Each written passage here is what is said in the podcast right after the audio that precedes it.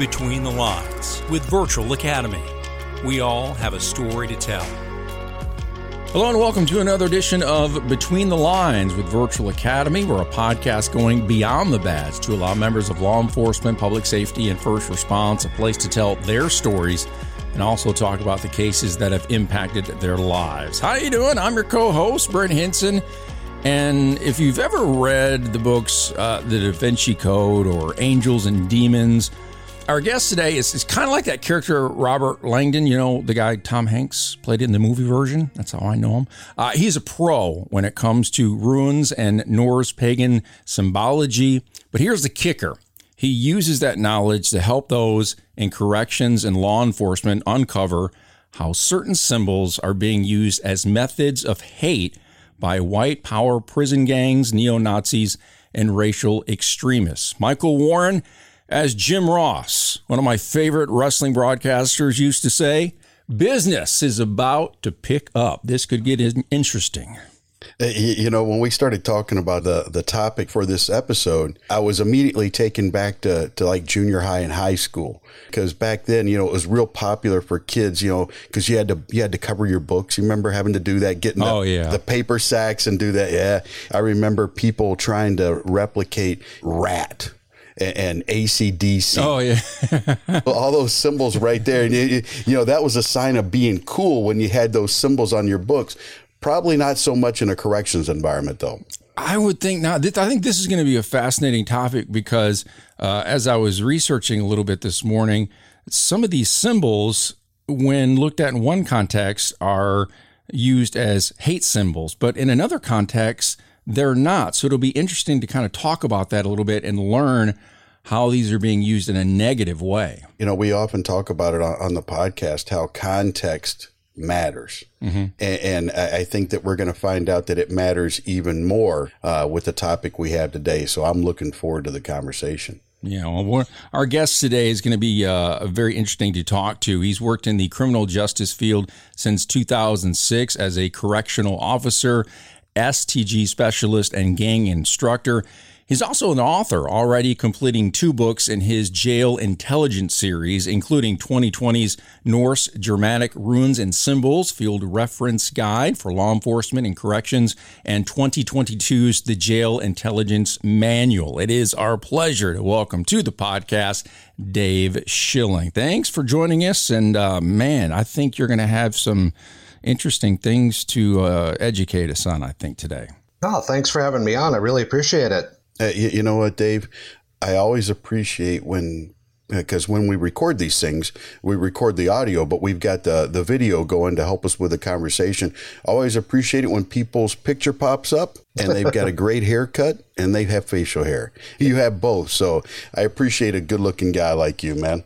Well, we have to stick together. So yeah, not everybody can pull this off. Just, just saying, this look off right here. There's a reason why we're an audio podcast. Uh, I'll just say that. I don't have a choice. So. hey, but man, we, we appreciate you being here today. Uh, so we'll kind of start you out the, the way we normally do. How, how'd sure. you come into this profession? You know, what, what, what was it that drew you in? Your career path is different than mine. And, and I'm really interested to know what it was that, that said, you know what, that's what I need to do. Um, quite honestly, with corrections, I I kind of fell into it. I had just moved to Rochester looking for a job. My wife to be at the time, her father had been in the criminal justice field. He was a cop for many years. And he said, Well, have you ever considered working at the jail? I said, Well, not really, but I'll put an application in. Things just kind of worked out from there, and I found out it was something that I really enjoyed. I have a very different view of corrections that probably was formed uh, more so by watching TV and watching documentaries than probably what is real. When I hear you say that it turns out that you enjoyed it, to me that sounds foreign because I, I can't say the same thing, Mike. Yeah, seriously, I, I, the, the the thought of it, I don't want to say it terrifies me, but it scares the living bejeebers out of me. How's that? Uh, that makes sense to me. I if you only watch television and that's your perception of what corrections is, you're seeing prison fights and mafia style stuff going on constantly, guys getting stabbed and all the worst things. It's very dramatic. And the truth is, most of the day is you spend going around talking to people, helping them solve their problems, just kind of getting through the day. I guess I should throw out a disclaimer right here. Right now, I'm rewatching oh, sure. the series The Walking Dead, and uh, oh. actually, the part that I'm in is is where they're holed up in a prison. So, so we have to ah. add the whole zombie apocalypse thing to, to my my previous quote unquote knowledge about working in corrections. When you came into the field, when you first got hired, how were your expectations different than what reality ended up being for you? What what, what were you expecting going in there? Um, that was kind of the hard part because I knew enough to know that television wasn't reality. So I went in there kind of a blank slate, I guess, really. Uh, I didn't know what to expect. Uh, the first thing I met was a bunch of the quote unquote old timers that were there. And I said, Oh, hey, how's it going? My name's Dave. And I got, Yeah, good for you. Go away, kid. You know,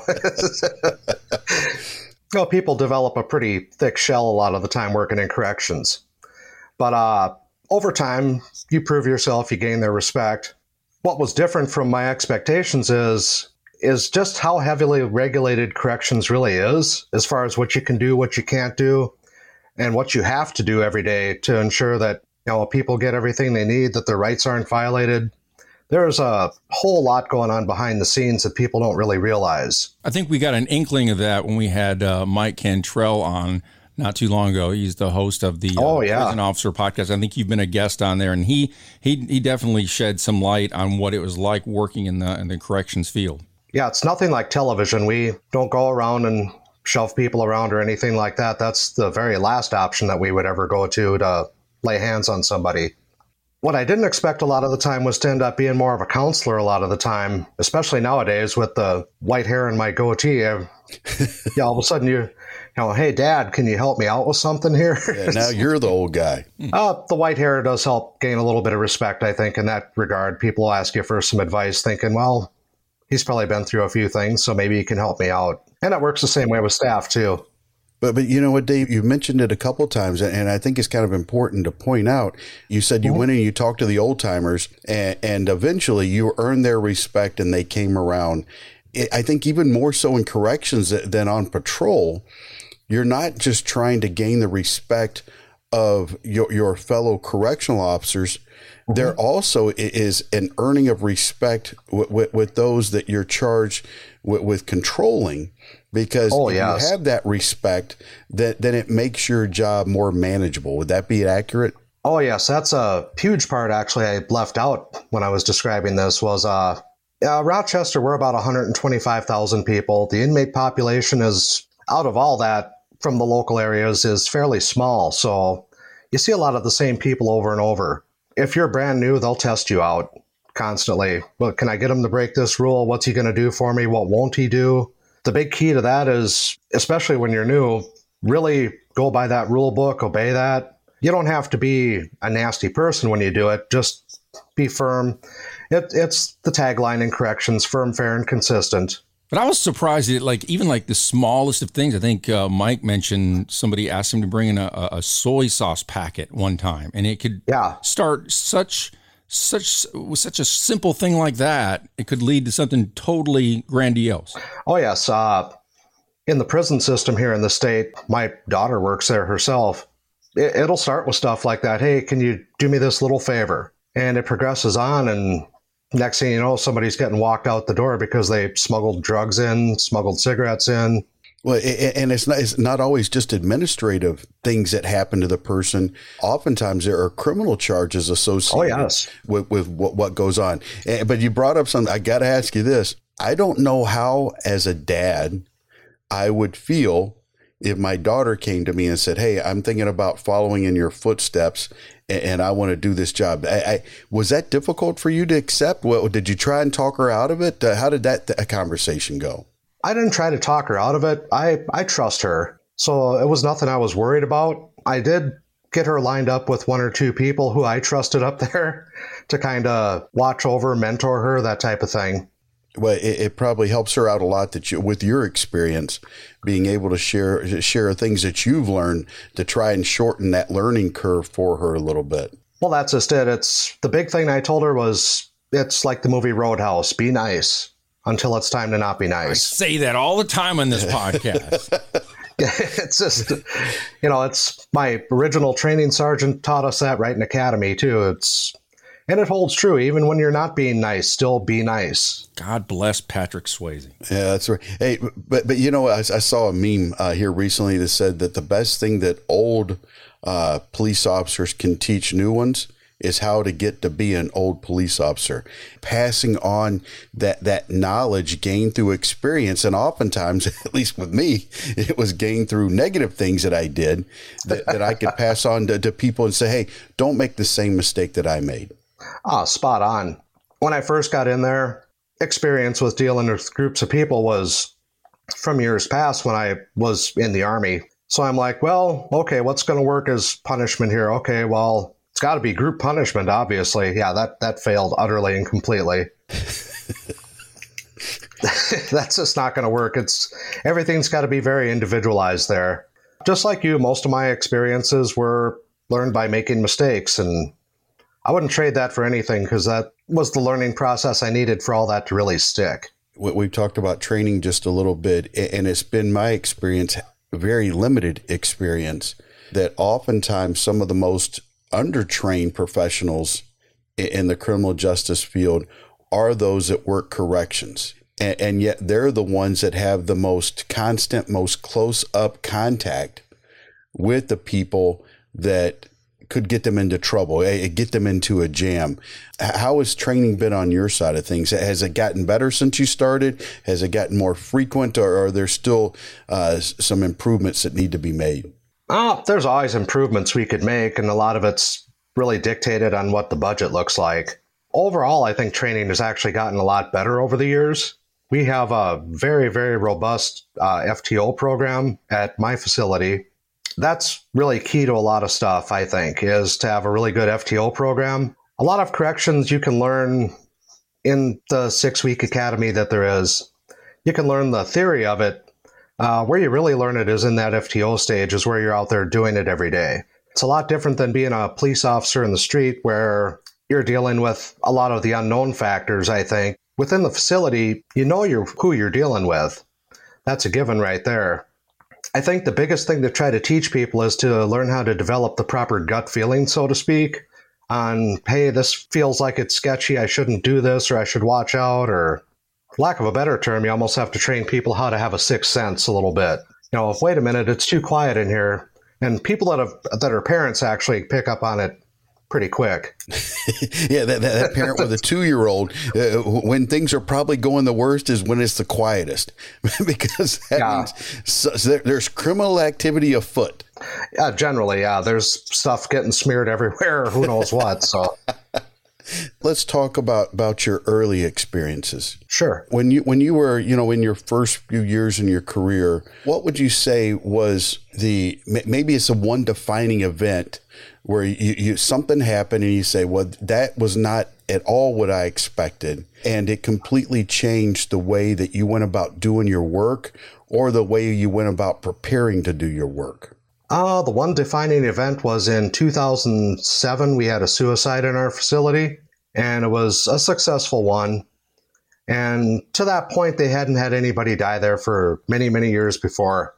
And I won't go into all the details on it, but it should have been prevented probably. But it really woke me up as to hey, I really have to come in here and take very seriously when you know, we, we walk what we call well being checks, just walking around the cells every 30 minutes or less, make sure everybody's okay.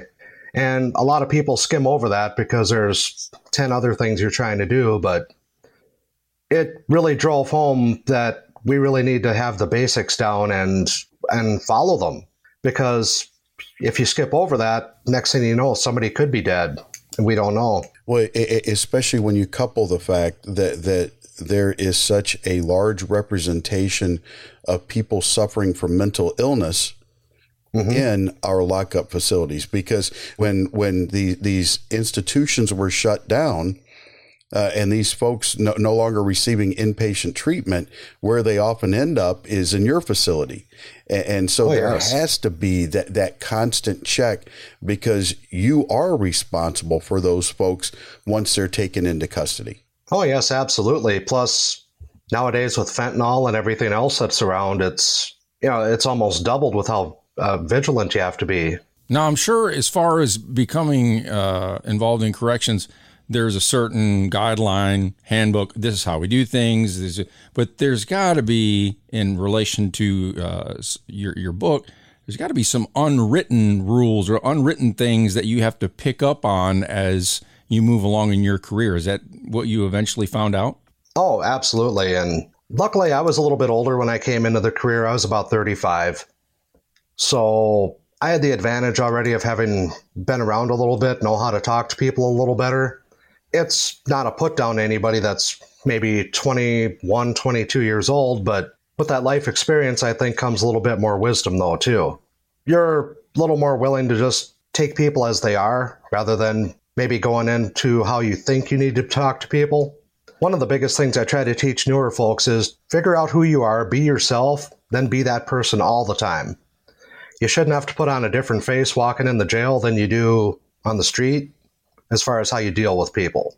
And, and, it's funny uh, that you kind of started the whole episode off talking about most of your day is spent walking around and talking with people. Sometimes that talking with people is is gathering intelligence. Sometimes it's doing counseling. But if you're unable to do that, you're probably not going to be a very successful correctional officer. That's spot on correct. And th- there's an officer safety aspect to that. And, and in fact, uh, you wrote a mm-hmm. book called The Jail Intelligence Manual. That talking is where intelligence is gathered. So, so wh- why don't you talk to Brent and I like we don't know anything because we probably don't. What What is the importance of gathering intelligence in a correctional environment? Why is that? Why is that topic so important that you literally wrote a book on it for people in the field? Well, I feel that topic is really important because, uh, first and foremost, it contributes to the safety and security of the facility. Um, if you have a housing unit where you have a group of guys who are extorting the entire unit, essentially, engaging in illegal activity, they're in charge of the drugs that are coming in, or trying to manipulate staff, any number of scenarios. That's all stuff that you're going to pick up if you're getting out from behind that post, walking and talking. You're going to overhear conversations you'll do your cell searches, you'll find notes that are written, and a lot of it contributes to the safety of the facility directly. And at the same time, a lot of it might deal with outside activity as well. Well, let me stop you there for a second, if I could, because you, you, you mentioned specifically you might find notes. Why? I mean, they know there are going to be cell searches, right? So, mm-hmm. so why why would they go and use that? Is it because sometimes maybe people charged with that job become a little bit complacent and don't do as thorough of a search as they should. Because hey you know i've searched this cell five times and never found anything uh, uh, because i'll share my experience here. I cannot believe the number of people in a correctional environment that will get on a phone and immediately after the little recording comes on and says hey just so you know this call is from you know this correctional facility. The call is being recorded or monitored. They get on there and admit to, to a crime. Why then would somebody who knows that stuff's going on, why would they resort to that type of communication device, the note, to talk about criminal activity? Well, what a lot of it is, some of it's complacency. I don't doubt that. Uh, more of it is the fact that we have a lot of different things we have to get done through the day, cell searches being one of them. People are going to hurry through that stuff. The other factor is education. People might not even know what they're looking at some of the time. And that's kind of where my book comes into play with, you know, let's get some training and what some of the different symbology is about, what they might be talking about, and you might actually be able to make a criminal case out of it in some cases, or contribute to the guy's current case that he has going on. In these cell searches that you were talking about, have you ever developed intelligence that perhaps increased the safety uh, of either other inmates or for correctional officers? Oh, I would say absolutely. There's been guys who have made threats before and they've been pulled out of the unit, that type of thing. There's been guys who have sent notes to each other for trying to form a relationship with inside the jail with each other. And that was something we also had to watch out for as well. Why is it important to watch out for that?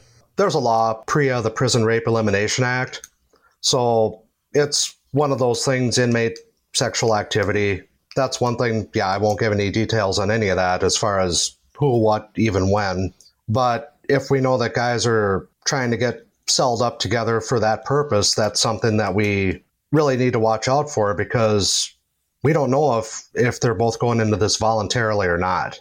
That's really the big thing with that, and we're trying to avoid anybody being sexually abused. There's a PREA has zero tolerance to it, so that's something we really, really have to watch out for because we're trying to protect everybody. Well, you've said that several times, and it seems like a lot of your activity, if, if not most of your activity, is geared toward keeping the inmate safe.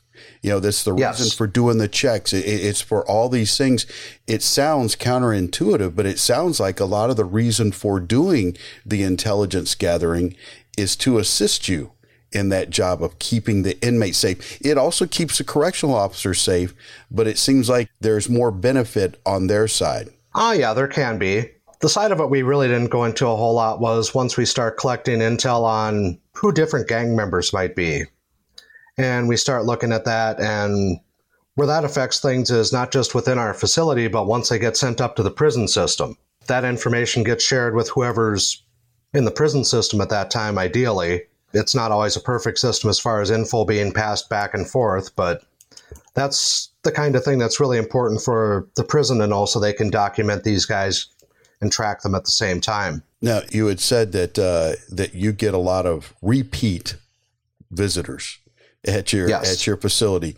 So I would have to imagine that that having a robust intelligence gathering mechanism in place makes it much easier for you the next time they come into your facility because I'm not starting with a clean slate. I've already got information on this person that is going to help me because if I know they're a member of a certain gang, that then I don't need to find that out. I can go ahead and start addressing it that way. Yeah, correct.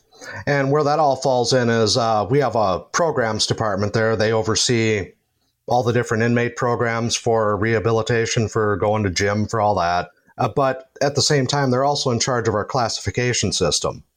So that type of info would fall squarely into that. And it's a point system, and the higher on the point system you are, that's going to dictate when you come in the facility how many days you might spend in intake, where we're watching to see what kind of activity you're up to. It helps us gauge risk, really, is what that does. No, so, so what, what you're saying is that when somebody comes into your facility, there's almost like a temporary place that they go for the purposes yeah. of developing intelligence about the person and the way almost establishing what their norm is. Is that is that is that accurate? Yep, spot on. And when you speak of intelligence, it's uh, not just for criminal activity, but we're assessing them for mental health. We're assessing their medical needs. We're keeping an eye on them just to see how they are behaviorally overall. Uh, what are they up to? Um, it's a place where we can keep an eye on them a little bit closer just to observe them for a few days. Brent, it's kind of like uh, my misconceptions are, are, popping up here because how often on TV do you see somebody when they come into jail, they're just immediately thrown into a cell and, and they walk away and no one's watching them and no one's paying attention to them? It, it sounds like there's a lot more thought, intentional activity that goes up at the very beginning of their incarceration that makes it safer to, at the end. Yeah, and it sounds like you know when you're watching on movies and TVs, they're trying to condense this whole thing just to kind of move the plot along. Whereas, oh yeah, we're, we're learning that there is much more that goes into it. Now, you mentioned something earlier about you know these notes. I'm assuming at, at that point when you're going through these searches and you come across these notes that's where symbology comes in for you as you start to see maybe these certain symbols that you're unfamiliar with and maybe it takes you down a rabbit hole because this is something that is very uh, intriguing i mean you have to really do some deep research to figure out what some of these symbols mean right Ah, yeah. And I think the biggest thing I tell anybody is if you're going into this, you can learn the basics of the symbols for the gangs overall, but to really know about one in depth, it's more of a lifetime study, it seems like. It's felt that way at least. It's not just notes that we assess, we're also looking at inmates spend a lot of their time drawing artwork, a lot of really impressive artwork, actually.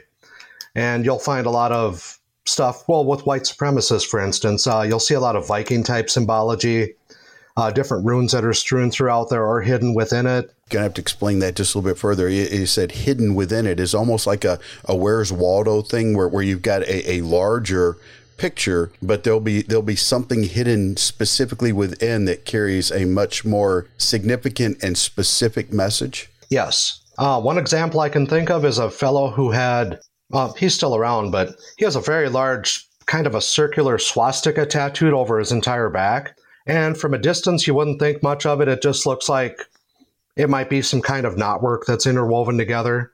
When you get close to it, all of a sudden you have some runes that are in there. You have the whole reference to blood and soil, as they call it, within some of the old Nazi beliefs. You'll start seeing images of soldiers marching. You'll see all kinds of different things that start to pop out of it. And it's all very subtle, so you have to sit and kind of you have to examine it. Well, this is where it gets kind of murky because, like I, I alluded to earlier, some of these mm-hmm. runes are still used in non-racist forms, and so Correct. there's some context that has to go into certain things. I guess. Yeah, discernment is is key to all this. My basic way of discernment is if you're looking at it and you start seeing World War II imagery come in there, anything that says 1488, the 14 words of David Lane, for instance, anyone listening, the 14 words of David Lane are We must secure the existence of our people and a future for white children. Uh, the 88 refers to the, eighth letter of the alphabet, the H for Heil Hitler. Um, if we start seeing that type of stuff creep in, any reference to Aryans, for instance, that's a key indicator as well. The origin of the word Aryan actually comes from the early 19th, uh, late 19th, early 20th century. It was uh, out of a book actually called The Secret Doctrine by a lady from Russia named Helena Blavatsky. She said that the Aryan race descended from the original inhabitants of Atlantis. Hitler liked that idea, he adopted that, and it's been in play ever since, and it's a myth. So you might find some of these this symbology uh, in notes that, that that are passed between inmates Yep, symbology or specific wording, yeah. Okay, and, and then you might also find it in body art, tattoos. Oh, everywhere. How important then, when somebody's coming into a facility, is getting information about their tattoos? Because it would seem that that would be a very important place to gather information that is going to direct your, your intelligence gathering. Ah, that's spot on correct. Everybody that comes into our facility gets their tattoo pictures done. It doesn't matter what tattoo they have. And the reason for that is tattoos a lot of the time could be almost be considered to be like a fingerprint.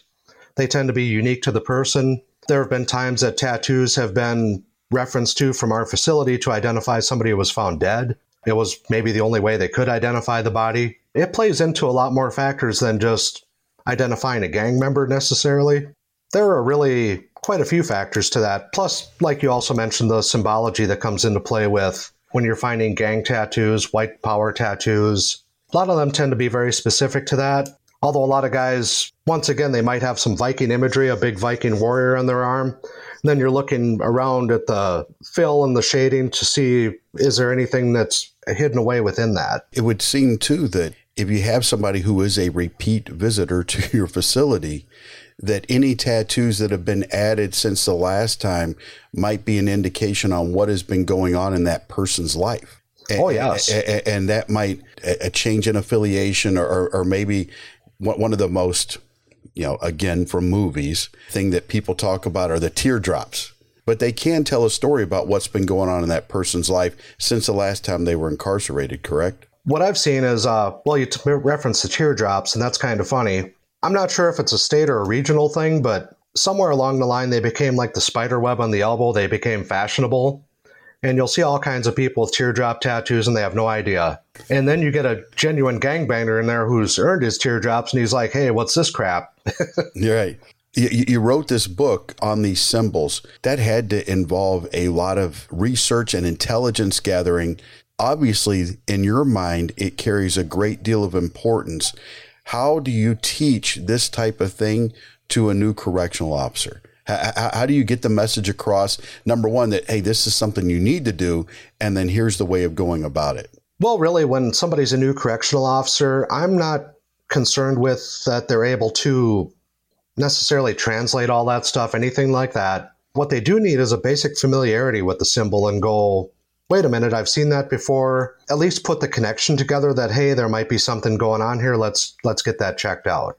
That's what's really going to be important. As a new officer, they have so many other things that they're they're just trying to get the routine down for one. So we try not to overwhelm them too much, but at the same time, some of the best leads you get are from the new guys who are like, wait a minute, I just saw that in class. Well, it's interesting to me. You said you, you worked on this case out in Utah, so so your expertise is being used across the country when it comes to this symbology. So it seems like that this symbology really has the ability to give correctional officers a much firmer understanding of who they're dealing with and what they're dealing with and what might result from dealing with that person. Exactly. For what it's worth, I don't think all prison systems are created equally. Uh, some states do have some prisons that are extremely violent. California, for instance, Florida, it can be more Midwestern type states like Kansas. I get requests from all of those states as far as, hey, can I run this by you to see what this might be? You know, a lot of it is when we talk about the notes that are written, somebody might write an entire letter out in runes to another guy in the hopes that oh, correctional staff are too busy. They're not really going to look at that and just hope it kind of skims through the system that way. Now, one thing that I think uh, we glanced over a little bit is why are they uh, these uh, gangs or, or these uh, these people using this specific runic alphabet? What draws them to this uh, language? Well, the runes uh, normally they're called the Germanic runes because they come from that system of Germanic languages from way back, Old Norse specifically, onto languages like English, German, the Northern European languages, that type of thing. And what it's seen as is a tie to what they see as being a glorious past. We had the Great Runic Revival right before World War II in Germany, where runes were adopted and given different meanings by the Nazis. So a lot of that is carryover from that as well. Guys tend to stick with that. And really, what I tell people is when you're looking for this stuff and you're trying to find indicators of what uh, white supremacists might be up to, don't necessarily look for a new trend. Look for something old because it's going to be something old almost every time. In this case, a language that, you know, a written alphabet that goes back to roughly 200 AD. It's funny that, that you said this, that the, they might write an entire letter this way. I, I think in a lot of this, I'm basing upon how I think I would react. I think a lot of times when we deal with people in that environment, we look at them as less than. We, we, look at them as less than intelligent. Perhaps they flunked out of school for whatever reason, but they were able to go and learn this ancient way of communicating and so, point. so, yeah. so they're so yeah. they're not stupid, and and we go in thinking they are, then we're setting ourselves up to be taken advantage of or to get hurt. Man, it sounds like it requires a lot of work, a lot of thought, a lot of training, mm-hmm. if you will, to get proficient so they can communicate this way.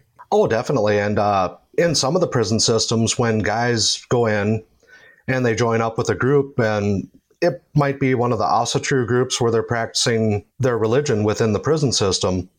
Uh, before a guy is fully accepted, they have to go through a number of different knowledge tests. One of them being the runes. They have to be able to recite, you know, know what every letter is that's there, and be able to tell what the meanings are, and be able to basically be fluent in it. So correctional officers are behind the eight ball on this because we have 10,000 other things to do, and we're not going to sit and learn one specific alphabet necessarily.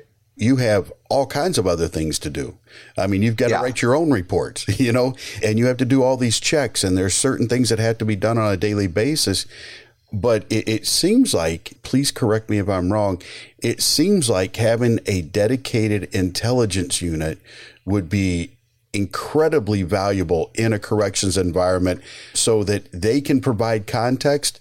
If I came to them and said, listen, I found this, I don't know what it means. I don't know if it's important or not, but here it is. And having that sage that, that could uh, guide me, it seems like it would make things a lot safer. I believe it does. The reason I wrote the jail intelligence manual in the first place was uh, I always joke because uh, small and medium sized facilities don't often have the budget or the resources to support a full time person, much less a unit doing that. So, this is a way for people to get going with this with the resources they have at hand without having to have fancy software being bought in, without all the other extras necessarily. What it requires, though, is one or two people that are motivated to do it. You know what it sounds like, Mike? It sounds like uh, being a parent and there's like some new trend or some new uh, initialized song title. And you're like, what is this something? Should I know what this yeah. means? I mean, that's what it yeah. kind of feels like. Here's what I, he, he just kind of alluded to. And you know, when you go back to the 9 11 hearings, you know, one of the biggest problems they found with the American criminal justice system is that the agencies within the criminal justice system don't talk to each other. And so, oh. it, it, how, how is it on the correctional side? Because maybe these small agencies don't have the budget or staffing for a full time unit. But it seems like mm-hmm. there was some type of network where the jails and the prisons and all this stuff could talk to each other and kind of had this place where they brought in the information so that I could go and you do the, the correctional form of Google to, to find out about yeah. this particular message. How, how good are these correctional institutes at, at talking to each other? Oh man, that's uh, we're going anywhere from zero to a hundred on that. It really depends on the mindset of people. I believe in the almost 18 years I've been doing this, it's gotten a lot better. Uh, when I first came into this line of work, a lot of people tended to keep that really close to themselves, thinking I have something and I'm not going to share it because somebody's going to steal it. That's the worst thing you can do because any intelligence always has a shelf life on it. And if you don't share it, it's useless over time.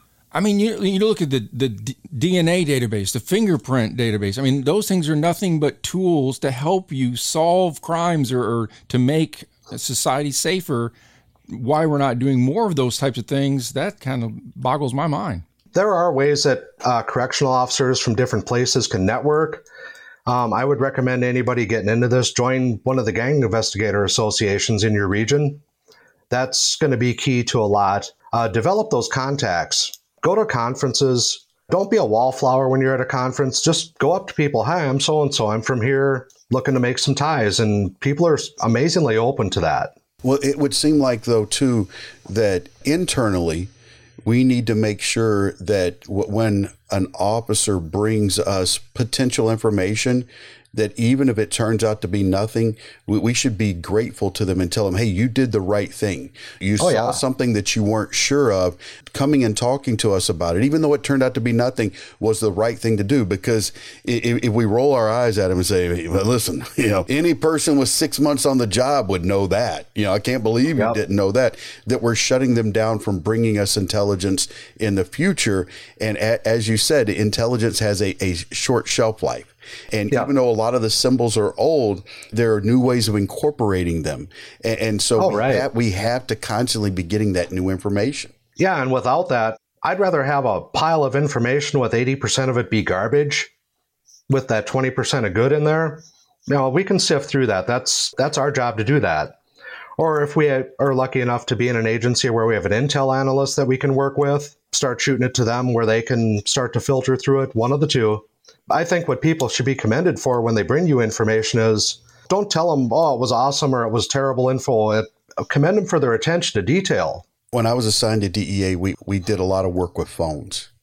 And, and oh, yeah. you might have a phone number that by itself meant nothing but it's when you started having compiling them together that you started getting an idea of what the picture looked like and it seems like the same thing here that you might get a piece of the puzzle over here. And it may not mean anything by itself, but in a couple months, maybe I get another piece of intelligence over here. And now I start to get this clearer picture. But that has to be uh, regular and ongoing in order to be most effective. Well, one example is uh, visiting lists. If a place uses an outside vendor for visiting, normally those visitors will be checked the night before. Just run a quick check on them for warrants, that type of thing but then go back into your own database and enter them as a known associate as a visitor on whichever inmate. And it doesn't matter who that visitor is, because who knows what that link chart might look like afterwards if you're trying to work a case.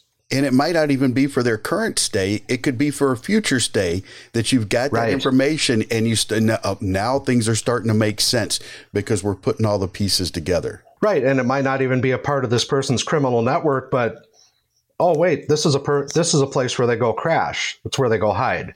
Yeah. So if they, so if they get a warrant down in the future, and I need to go figure out where to, where I need to go and look for them to gather them up, then, then right. I've got places that I can start. I'm not starting cold. Some of that is the hardest thing, I suppose, really to teach to correctional staff is it's these little puzzle pieces that you put in there. You're not going to get immediate gratification from it. This is something you might see happen five years later. And that's just the name of the game. That's how it all works. Yeah, very rarely does a scientist go into a lab and conduct an experiment and, and come up with the answer right away, the cure right away. It, it's something that's oh, done over yeah. time, putting little pieces of data together that eventually leads to it. But you can't get to that point unless you're doing the little pieces of data, the little pieces of intelligence. Right.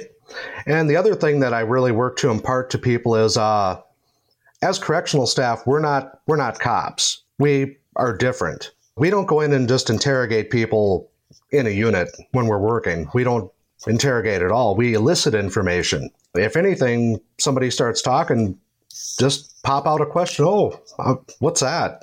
And you might be surprised at the answer you get because a lot of guys that appeals to their sense of pride. I mentioned you have got two books that you've written. One was the uh, the Jail Intelligence Manual. The other one, the Norse Germanic Runes and Symbols Field Reference Guide, and it's a part of uh, what's called your Jail Intelligence series. So, are you working on something in the future that's going to be coming out soon, or are you going to be adding to that series? Yeah, what I'm hoping to add to that series is uh, another piece to go with the Jail Intelligence Manual itself. It's going to be called the Jail Intelligence Workbook as a tentative title. And what that's going to be is when a smaller facility wants to start implementing some of these types of practices, it'll be essentially a book that they can open up, go from A to Z. Okay, this is how I go through, this is what I have to assess. What do I have available to me? What can I work with here? What do we currently have in place? What do we need to add? Uh, do we need to start adding a definite tattoo picture sequence to when we book people in? You know, to make sure those tattoo pictures are put in, documented. Once again, if you have somebody who's knowledgeable somewhat on the gangs, I, I don't care what booking staff put down for a description on the tattoos. I'm going to look at those. I'll relabel those. That's fine. I just want them to be in there. So it's going to be these little changes. I, I, know that you do a lot of training for your agency, but do you mm-hmm. provide mm-hmm. training for, for outside agencies on these topics? Ah, uh, yes actually starting with you guys here coming up pretty soon. So Yep, going to be doing some recording for Virtual Academy. What what can somebody expect if they were to bring you in to do some training with their their, their folks? What what type of, uh, of information can they expect their folks to walk away with that's going to make them safer and better at their job? Well, um, we're going to talk a lot about simply how to talk to people and how to gather information. Uh, within a facility, as a correctional officer, you're not going to be doing a huge amount of what we would call analysis. You might just not have time for it. You're going to gather the pieces. Uh, what we're going to talk about primarily is how to go about gathering those pieces without putting yourself at risk. Essentially, we have to teach people how to elicit information. A lot of officers want to go into this and they'd love to go up to somebody and say, I know you're a member of the Gangster Disciples. You need to tell me about what you're all up to. Show me what your manifesto is and you're going to shut everything off. I've I've had that happen before where people have gone in and done that, and I'm like, oh no. but I'll go into the unit and work that unit, you know, a month later, and the guy will shoot up to me and go, man, what's that guy's trip? What are you talking about? Oh, he's asking me about all this weird stuff. Ugh. I said, ah, just ignore it. Sounds like he's been watching a lot of TV and films on prisons.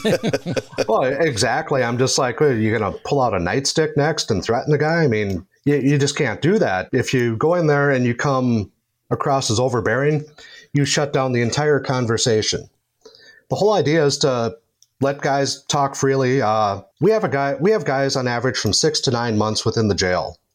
Over that time, correctional officers, yeah, they have to obey the rules and all that, but we, they become very comfortable around us, especially if we don't if we don't appear that we're listening to their phone conversations, all that as long as they're being peaceful and the place is cleaned up, life is good. So that's that's really the key. It's uh it's a passive method of gathering intel, but it does work very very well within that setting because the more comfortable people are, the more open they are with stuff sometimes.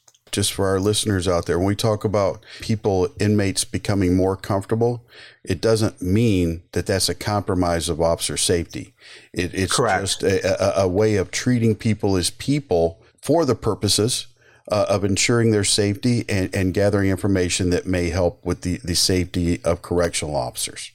Because the big thing is, you're going to come across it's like, look, you're on the phone, you're doing your business, you're not beating people up, you're not extorting other people, you're obeying the rules, and that's where my job ends right there. Even though it doesn't quite. right. Well, I'm just going to throw it out there. I think that society would be a lot better off if we were better at talking with each other and listening often mm-hmm. more than we talk. This isn't just something that, that I think is applicable within the correctional setting. I think it's a society needs to do a better job. Oh, spot on, correct. Everybody has a voice and wants to be heard, but you know, not many people are doing the listening, unfortunately. And th- this here is is for my friend Brent. As uh, some people that I look up to very highly, Greg Williams and Brian Marin like to say, most of the time people don't want their way, they want their say. And in a correctional mm-hmm. environment, allowing them to have their say oftentimes can produce intelligence that is going to help us down the road if if we're willing to listen and we're intentional about it. I think the key word there is intentional. When you're listening to a person, they understand you have to have your head on a swivel, look around, but at the same time, listen to what the person is saying if you have to. Uh, yank out a piece of paper, jot a few notes. I think one of the biggest things as a CEO is to go in and when you say you're going to do something for somebody, follow through with that and make sure you do it. And if you don't get that done for them, it's okay to say, hey, I'm sorry I didn't get that done. This happened. And just own everything that you do, own your actions. Man, you, you, almost sound like that the inmates are people because most of us appreciate it when people do what they say they're going to do. And if they're not able to, just, just say, Hey, listen, I wasn't able to get it done. Here's why. Just owning up to it. So if we treat people as people, we're probably going to get better results. Absolutely. And not everybody in jail is necessarily a terrible person. It really depends who you're talking about, I suppose, but but but but even they can provide information to you. Eh, eh, they can oh, provide oh, yes. intelligence. Dave, as we're wrapping things up here, I, I just want to to say from me, I appreciate those in the correctional field because I am a pretty self aware guy, and I'm pretty sure I would not do very well in that environment because I, I, I know who I am and I know how I do things, but I appreciate the folks who do because you literally not only keep them safe, keep each other safe, but you keep society safe with what you do. So I appreciate your service, my brother. Oh, thank you. Thank you very much. Brent, seems like, and this seems to be a recurring theme, that uh, our profession would be better and we'd be safer if we just listened listened and in in Dave's case reading more and researching like you're always preaching you're always you got two books going at uh, at one time so it seems like that's a solution to many of our our eh, eh, problems uh, uh, throwing it out there being willing to share you know, it's yes. not it's not enough to gather that stuff.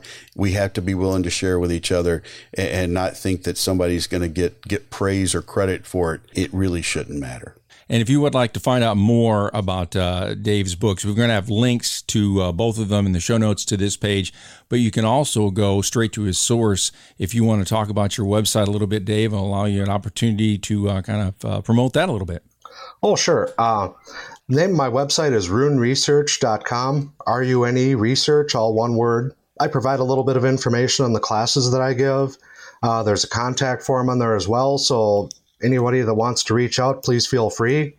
I am open to helping anybody. Very quick turnaround time on emails, that type of thing. The only time you might not get a response immediately is if I'm actually working and I don't have access to that email, but that would be about it. Well, it's a fascinating topic just on its own and, and just going over, I have obviously I haven't read the entirety of your book, but just looking at some of the passages from it and some materials related to it, eye opening stuff here you know, straight up History Channel type stuff. Hopefully, a little more accurate, but yeah, you can find links to all that stuff in the uh, show notes page of this particular episode, and you can find all of our past episodes between the lines with virtualacademy.com. Dave, it's been eye opening and really uh, a lot of fun to talk to you about this topic today. Oh, thank you. I appreciate being on here. This is great.